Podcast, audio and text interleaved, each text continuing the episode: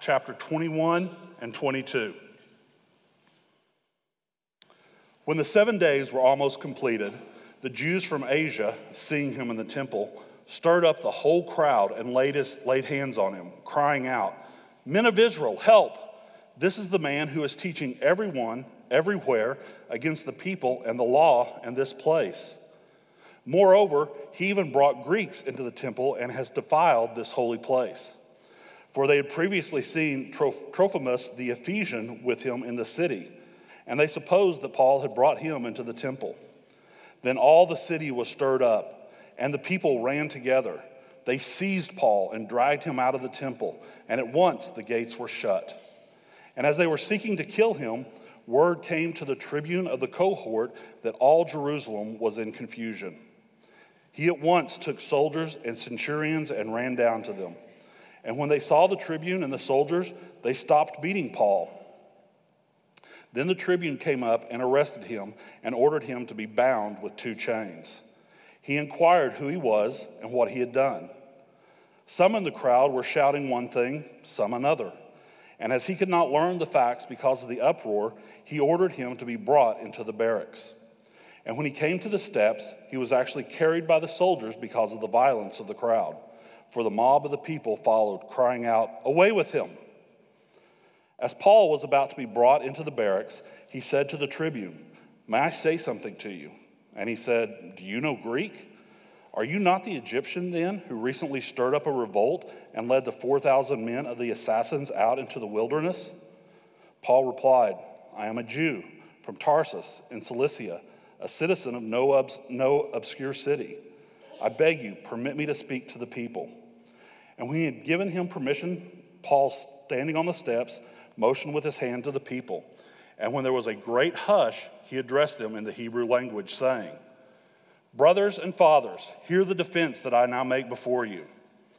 And when they heard that he was addressing them in the Hebrew language, they became even more quiet. And he said, I am a, bo- I am a Jew born in Tarsus in Cilicia, but brought up in this city, educated at the feet of Gamaliel according to the strict manner of the law of our fathers, being zealous for God as all of you are this day. I persecuted this way to the death, binding and delivering to prison both men and women, as the high priest and the whole council of elders can bear me witness. From them I received letters to the brothers, and I journeyed toward Damascus to take those also who were there and bring them in bonds to Jerusalem to be punished. As I was on my way and drew near Damascus, about noon a great light from heaven suddenly shone around me. And I fell to the ground and heard a voice saying to me, Saul, Saul, why are you persecuting me? And I answered, Who are you, Lord? And he said to me, I am Jesus of Nazareth, whom you are persecuting. Now, those who were with me saw the light, but did not understand the voice of the one who was speaking to me. And I said, What shall I do, Lord? And the Lord said to me, Rise and go into Damascus, and there you will be told all that is appointed for you to do. And since I could not see because of the brightness of that light, I was led by the hand by those who were with me and came into Damascus. And one Ananias, a devout man according to the law, well spoken of by all Jews who lived there, came to me and standing by me said to me, Brother Saul, receive your sight. And at that very hour I received my sight and saw him.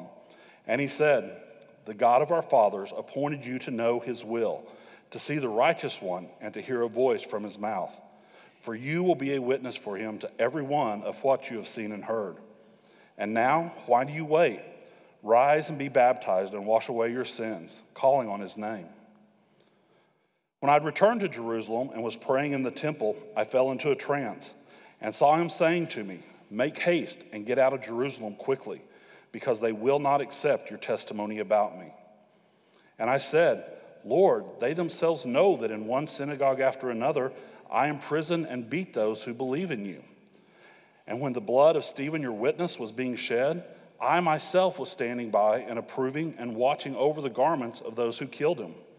And he said to me, Go, for I will send you far away to the Gentiles. This is the word of the Lord. Told him first service I could listen to Tom read the Bible for a long time. I like the way he does it.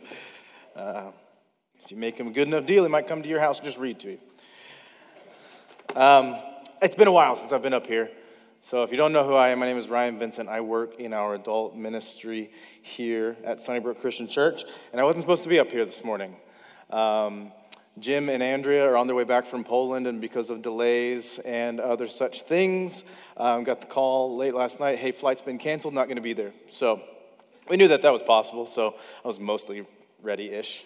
Um, in fairness, Last, I was supposed to preach last week, and because of some other things that came up, Paul took that one from me. And in retrospect, I'm so glad that he did. I like what he did with that message much more than I was, uh, what I was going to do with it. So we have this here. Um, and, and, as I've been thinking through this week, uh, we spent the better part of a year in the book of Acts, story of kind of this burgeoning church and lots of things going on. And it just gives you cause to stop and recognize wow, things Things are amazing in the church.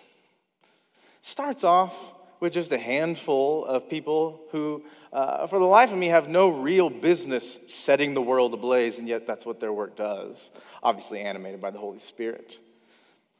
But the church is something to see, especially the global church.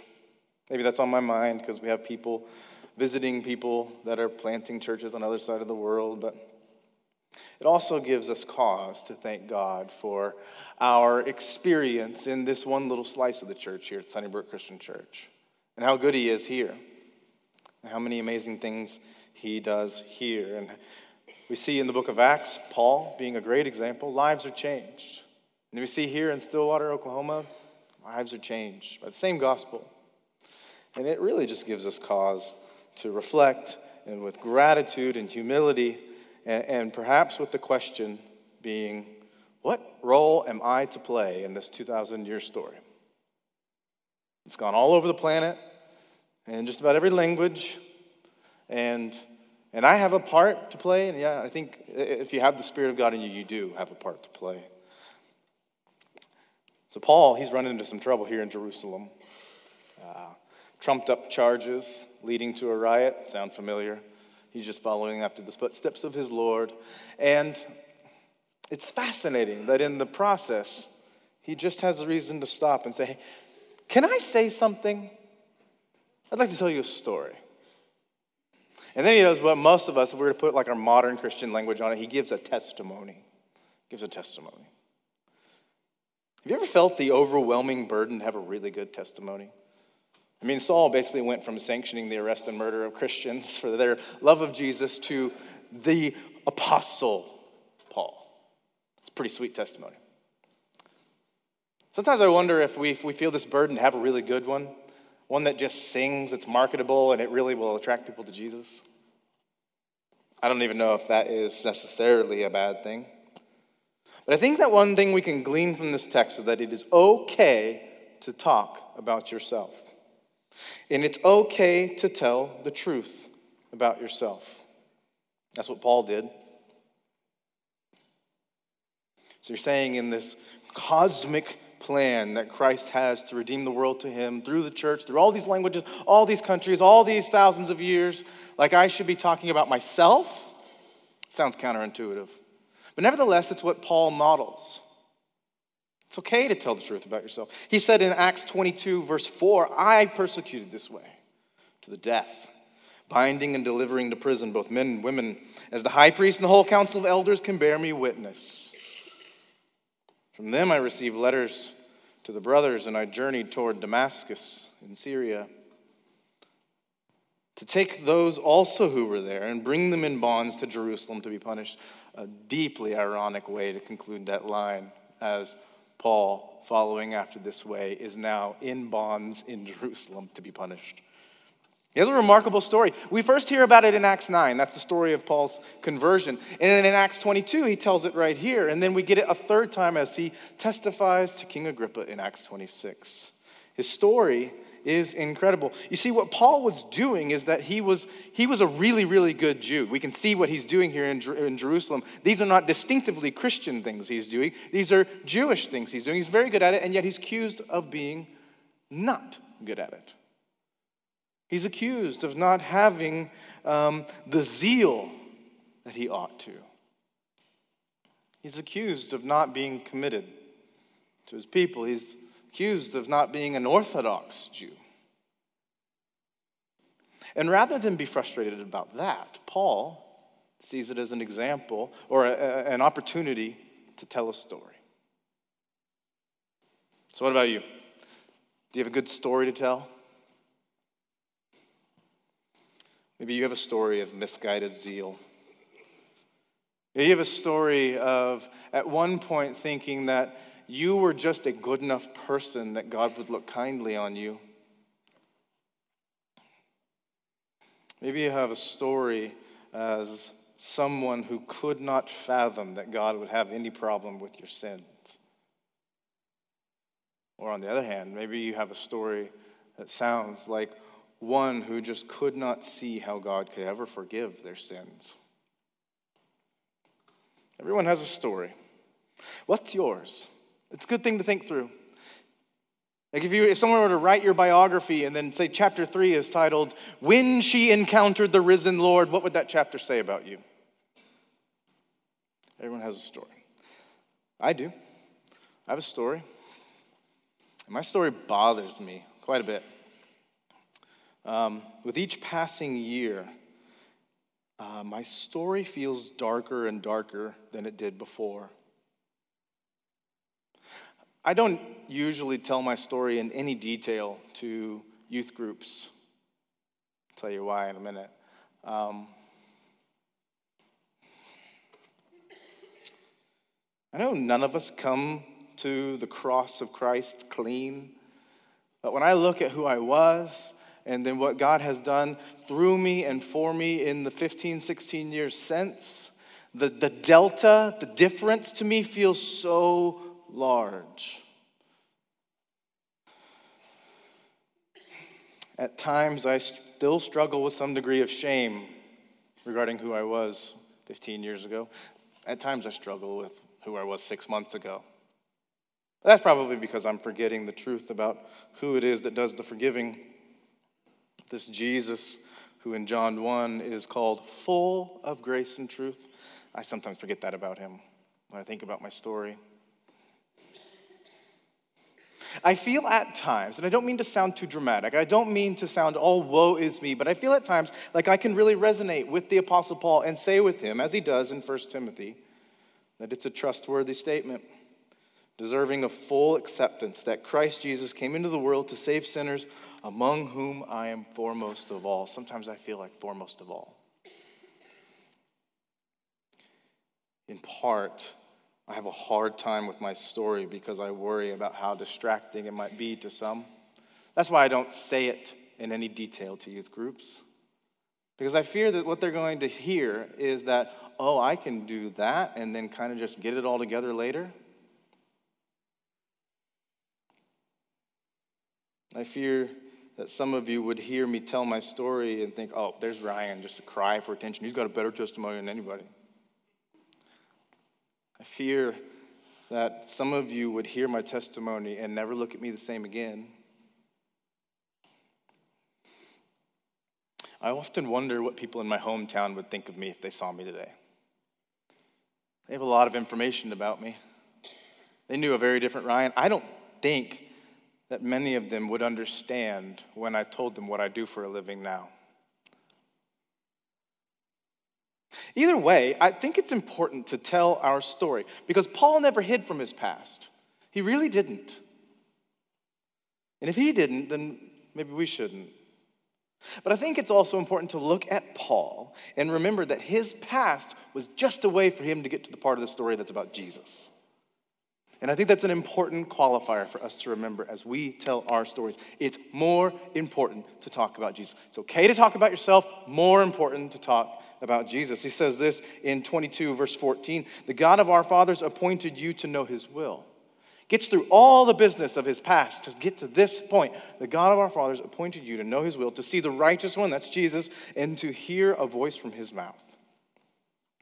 You will be a witness for him to everyone of what you've seen and heard. And now, why do you wait? Rise and be baptized and wash away your sins, calling on his name.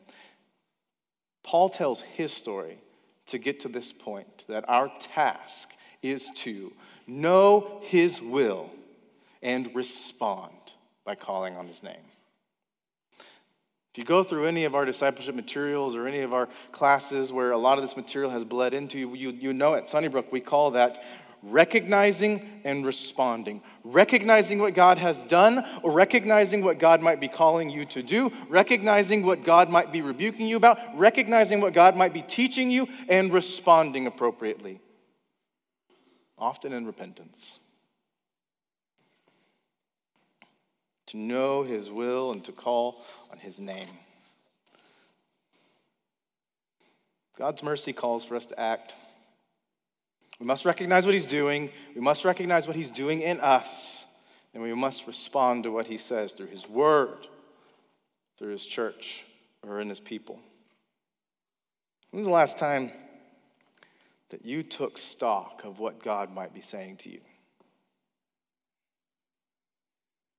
He might be saying that he loves you despite your faults. When's the last time you heard that?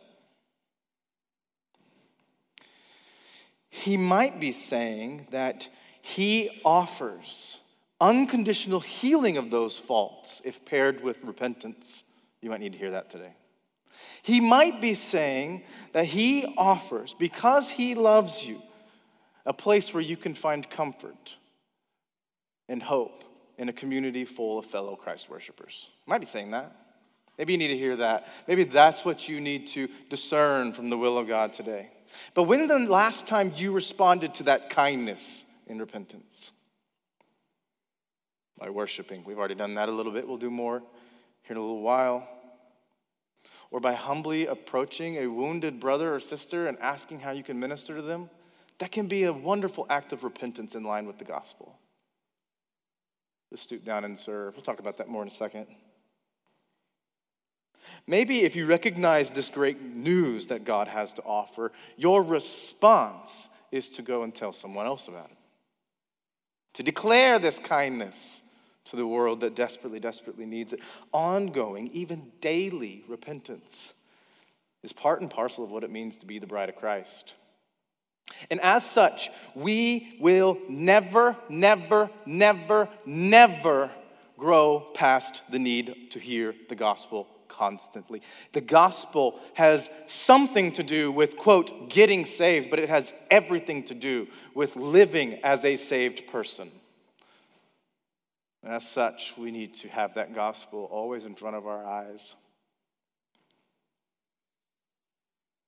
Here's how Paul put it in Ephesians 2. He said, By grace you've been saved raised us up with him and seated us with him in the heavenly places in Christ Jesus, so that in the coming ages he might show the immeasurable riches of his grace in kindness toward us in, G- in Christ Jesus. Didn't write that to future Christians, wrote that to established Christians, to a church.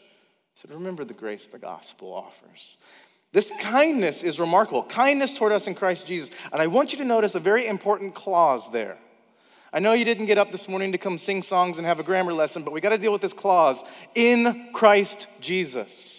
And it's so important because it puts my story in context and it makes my story not the point. It's a little bit of why focus on the cause when the effect is what we ought to be talking about, or the cause is what we ought to be talking about.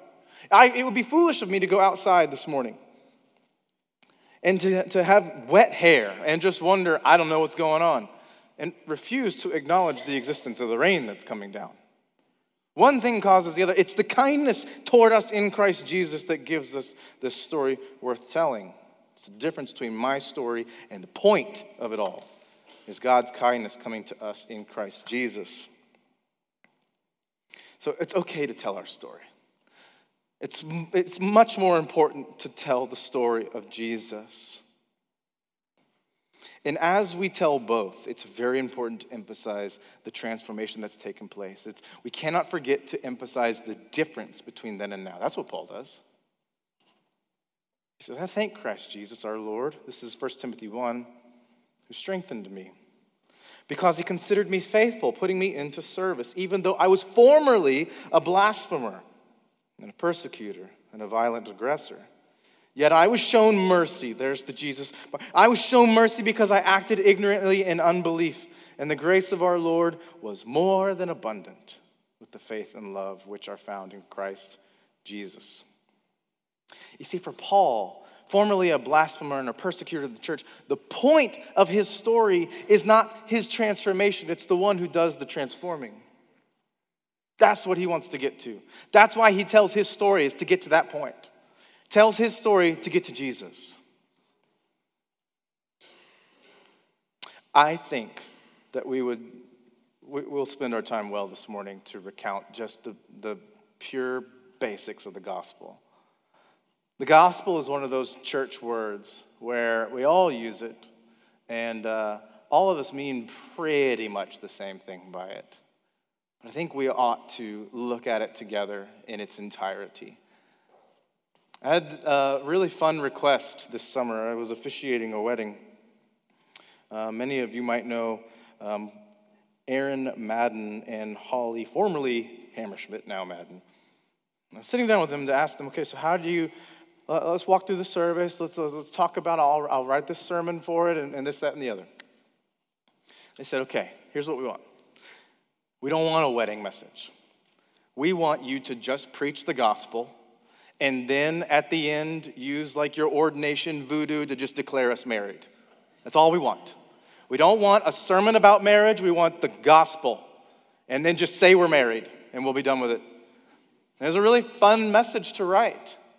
Um, and so, what I did, I think that it, it helped me to write it down actually.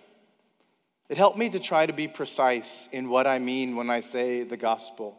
And it helped me try to pull in the entire testimony of the Lord, not just these little snippets that are easy and, and fit on coffee cups.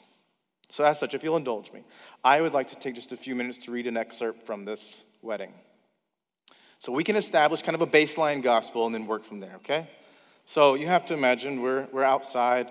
Aaron's right here, looks real handsome in his navy blue suit, and uh, he's super happy, obviously. And then uh, Holly's right here, probably crying already, in her white dress. And everybody looks great, and they stand here this whole time holding hands, and they just said, Preach the gospel, really through us. I think they were targeting some people in the audience, but um, they, they want, just preach the gospel at us. I said, Okay. So this is part of what I said to him. Adam and Eve were created to govern all of creation on God's behalf and in accordance with his will and character. And scripture tells us how he delighted in the deepest communion with those two who bore his very image. And yet, those image bearers chose to rebel against the authority of God. Rather than listening to the words of the Lord, they listened instead to the words of the adversary. They traded the Lord of all creation for the prince of the earth they wanted to rule their lives from the top down, yet their freely chosen attempt to seize authority from God led to their own enslavement to sin and separation from the very one who gives life abundantly. For a single dark moment, the image bearers chose to play the part of God. He then banished them from Eden, and so began God's plan to one day again co govern all of creation with his precious people. And all of Adam and Eve's children and grandchildren were just like them. They assumed complete authority over their lives in a near constant rebellion against God, and the world continued to grow dark. But God chose another way to reestablish his rule on earth. He chose a man named Abram. God made a covenant with him, a promise of his own faithful love for his people, and then changed his name to Abraham. You will make, remember, I'm talking to Aaron and Holly here. You will make solemn vows to one another in a few moments, short promises that carry the weight of a lifetime. Therefore, it is appropriate to speak of a faithful love, modeled first by God and likewise expected of you both, a concept possible only if you commit to the uttermost. But back to the gospel. Then God chose Israel. This particular family of Hebrews would show a broken, rebellious world what it looked like to live under the care and protection of the living God. But they weren't very good at it. Even still, God loved his people. His providential care sustained them while they were slaves in Egypt, and his loving power freed them from bondage after he miraculously defeated 10 of the most powerful Egyptian gods. We typically call these acts of spiritual warfare the 10 plagues of the Exodus. God was kind to give his people the law at Mount Sinai. In effect, he said, if you want to live in relationship with me again, this is what it looks like. Remain faithful to me by keeping my statutes, and you will live long in the promised land, he said. My servant Moses has given you these laws, and those who live by them will demonstrate my very character to a lost and broken world. But the people of God failed once again in the most predictable fashion. They refused to submit to the all loving creator of the universe. Later, they would tell the prophet Samuel, Give us a king so he can be just like the other nations. Though Israel had rejected him as their truly good and wise king, the Lord graciously gave them Saul, David, and Solomon as the first kings over the nation of Israel. But even the great David, known as the king after God's own heart, couldn't co govern the world with the Lord. He, just like his ancestor Adam, wanted to rule from the top down. Over time, the nation suffered because of her rebellion. Civil war, invading armies, and the judgment of God resulted in their exile to the nation of Babylon. Even after the Lord kindly relented and allowed his people to return to the promised land, life was merely a shell of what it once was. You see, God created human beings to rule the world with him and under his perfect direction. But they, we, have all chosen instead to be the absolutely sovereign king and queens of our own little kingdoms. This wasn't how God designed life to be, and it wasn't how He would leave it. 2,000 years ago, God Himself became a human being. He came to show what it truly meant to live in what the New Testament would begin calling the kingdom of God. He came to save all who would submit to God the Father and bring them back into that kingdom. He came to model a way of ruling from the bottom up. He came as a king who served, saying things like, The last will be first, and the first will be last, and Whoever wants to become great among you will be your servant, and whoever wants to be first among you will be a slave to all. For even the Son of Man did not come to be served, but to serve and to give his life as a ransom for many. And give his life he did. You see, the perfect representative of God, the perfect image bearer, the one Paul would say is the very image of the invisible God, he was rejected by the very ones he came to serve and to save. They convicted him of false charges and manipulated Rome into killing him in the most gruesome and shameful way. The very one who created those rebels was awarded a common criminal's death because of their deeply entrenched attempts to rule their own lives from the top down. But, in a surprising twist of providential goodness, our great God used that sick act of rebellion as a cure for that which destroyed those he loves. By his death, the Son of God defeated death and evil and all rebellion itself. He defeated these things to such a degree that death could not hold him. And three days later, he rose from the dead to never again die. This Jesus was, he is absolutely something incredible and unexpected. He is variously described as the second Adam in Romans 5, the true seed of Abraham in Galatians 4, the great high priest in Hebrews 5, the greater Moses in Hebrews 9, and the truly Davidic king all over Matthew's gospel.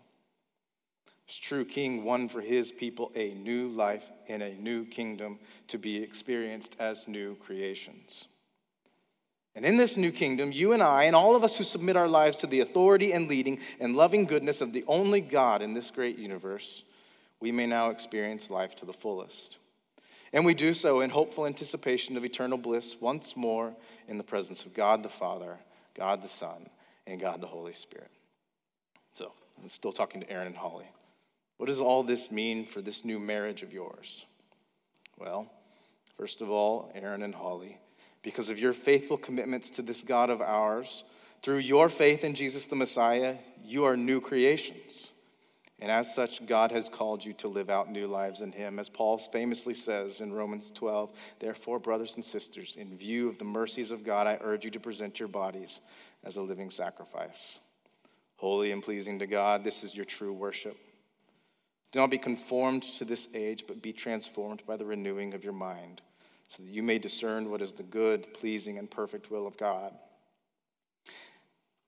And as Aaron and Holly individually pursue the Lord, that should naturally shape your marriage.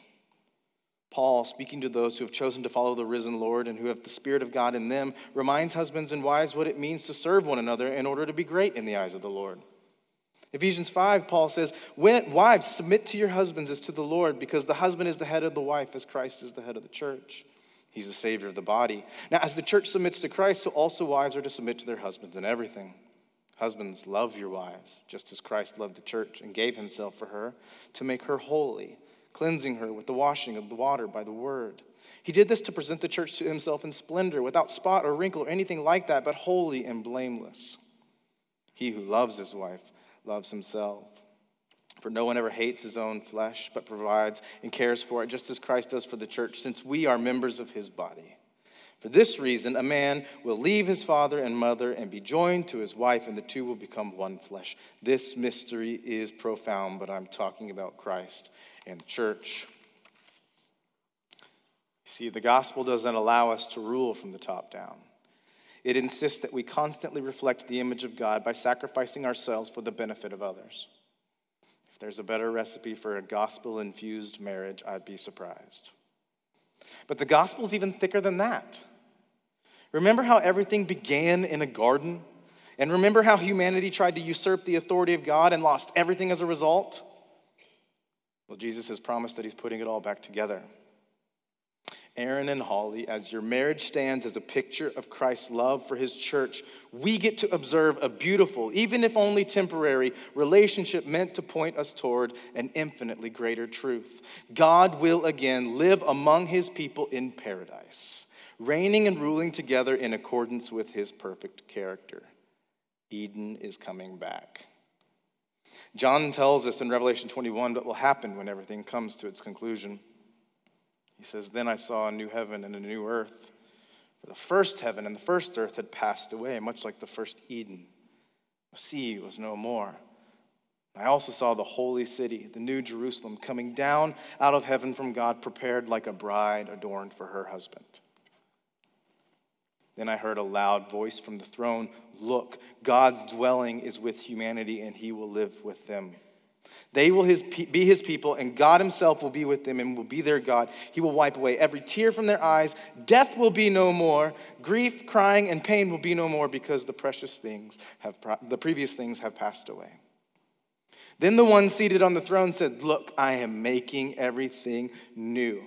He also said, Write, because these words are faithful and true. There's John 1. Then he said to me, It is done. I am the Alpha and the Omega, the beginning and the end. I will freely give to the thirsty from the spring of the water of life. And that first tree that played such a starring role in Adam and Eve's original sin, it's no longer there. But God has promised a new tree. In Revelation 22, he says, Then he showed me the river of the water of life, clear as crystal, flowing from the throne of God and of the Lamb down the middle of the city's main street. The tree of life was on each side of the river, bearing 12 kinds of fruit, producing its fruit every month. The leaves of the tree are for healing the nations, and there will no longer be any curse. The throne of God and the Lamb will be in the city, and his servants will worship him. They will see his face, and his name will be on their foreheads. Night will be no more. People will not need the light of a lamp or the light of the sun, because the Lord God will give them light, and they will reign forever and ever as they were always designed to. So that's the gospel. If you and I choose to reign as little kings and queens of our own little kingdoms, well, history proves that such ideas never pan out. But as we bend our knees before Jesus Christ in worship, his grace and mercy have provided what we could not do on our own. We may now live in vibrant, life giving communion with the living God, and we will reign with him forever. Aaron and Holly, the gospel means we are free from our own limitations. The gospel means we are free to serve the risen Lord with everything we have. The gospel means we are free to give up our feeble attempts to be first, and we can trust God as we humble ourselves before others. The gospel means we are free from always having to insist on our own way, and we can trust God as we serve others. The gospel means that you too are free to love and serve one another without fear of shame or abandonment or comparison with others. In Christ, you have all that you need. And in one another, you both have a beautiful opportunity to demonstrate the love and faithfulness that exists between Jesus and his church. My brother and sister in the Lord, because of the gospel, you are able to actually live out what Paul says in Colossians 3. Above all, put on love, which is the perfect bond of unity. And let the peace of Christ, to which you were also called in one body, rule your hearts. That's the gospel. And I think it's really important for us to know that story well. And I know it's long, but our text was long, so I thought it fit. Um, but that story shapes everything. It shapes everything that we do around here, everything we believe around here, everything that we are. Any story I would ever tell you about myself functions in relation to that story. It's the foundation. And we need to tell others how that gospel has affected us. If you wonder how to tell your story, or if you wonder if you even have one worth telling, let's start here. Transformation is the work that God is doing in His church on a near daily basis. And that's what we tell people.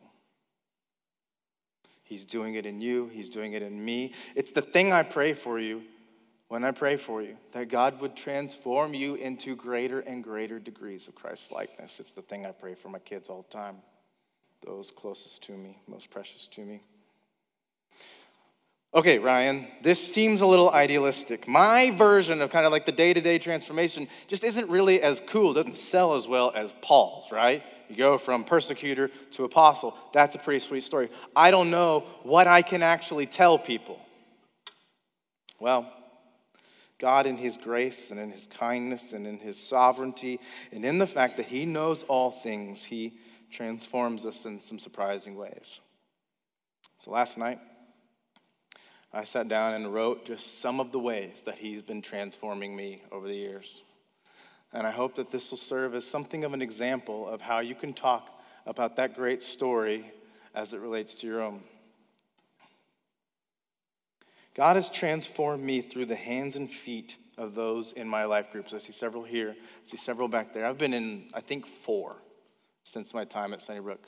And everyone in each of those groups has ministered to me in some way, and God has transformed me as a result. God has transformed me through the generosity of so many of you who have selflessly brought a meal to our house in the past few weeks after our new baby arrived. God has transformed me by giving me opportunities to talk about Jesus with the children across the street at Stillwater Christian School. He's transformed me by giving me a chance to repent in light of a trusted friend's godly rebuke only two days ago. God's transformed me by placing me in situations where I do need to tell my story, even if I'd rather not. He's transformed me by placing me in situations where I have no other choice but to trust Him because I know I have nothing to offer. He's transformed me with countless little conversations with so many of you in these hallways. He's transformed me by allowing me to sit and hear your stories. And believe me, your stories have expanded my understanding of God considerably. God has transformed me by introducing fresh insights into my prayer life over the last few months. I've never prayed to God from the Psalms as much as I have lately, and my soul is different as a result. God has transformed me by graciously giving us a beautiful, healthy third child, and as a result, making life in our home such that I'm spending more time with the older two than ever before. God has transformed me by freeing me of the worldly desires of my youth and saving me from a certain path toward destruction. God has transformed me by giving me an incredibly godly wife who speaks truth into my life constantly.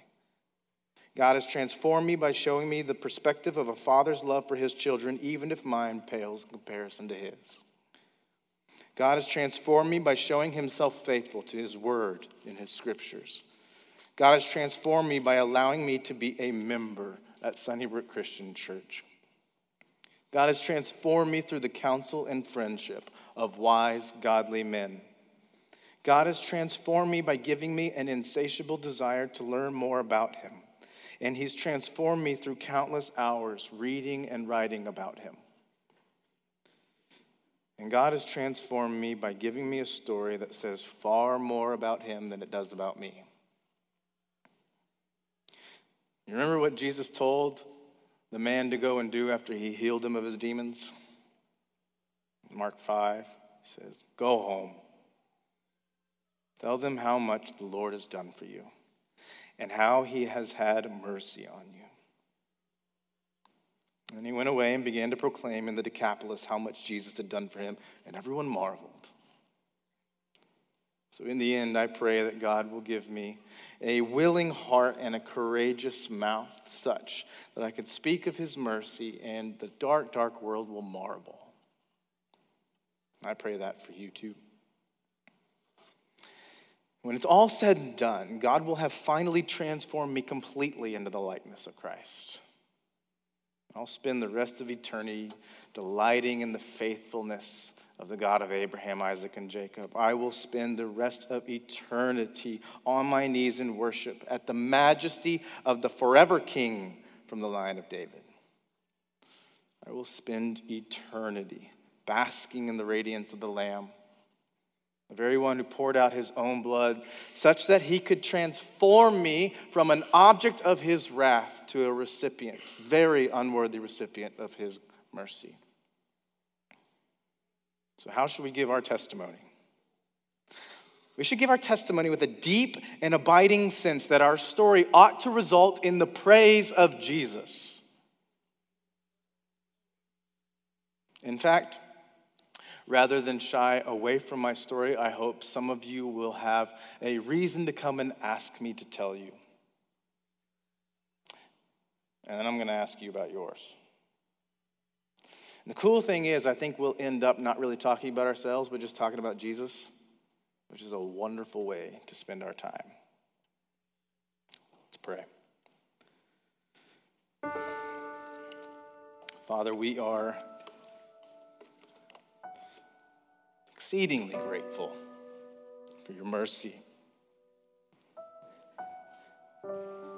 for the fact that we have all experienced your gospel. Remind us that somebody else followed you in obedience and told that gospel to us. May we feel deep burden to do the same. May we feel the comfort in the power of your Spirit. We don't have to do everything, we just have to be obedient. And all the real transformative work comes from you. Give us eyes to see those who need to hear our story. Give us eyes to see opportunities to tell your story. May we never get tired of hearing it ourselves. It's in Jesus' name that we pray. Amen.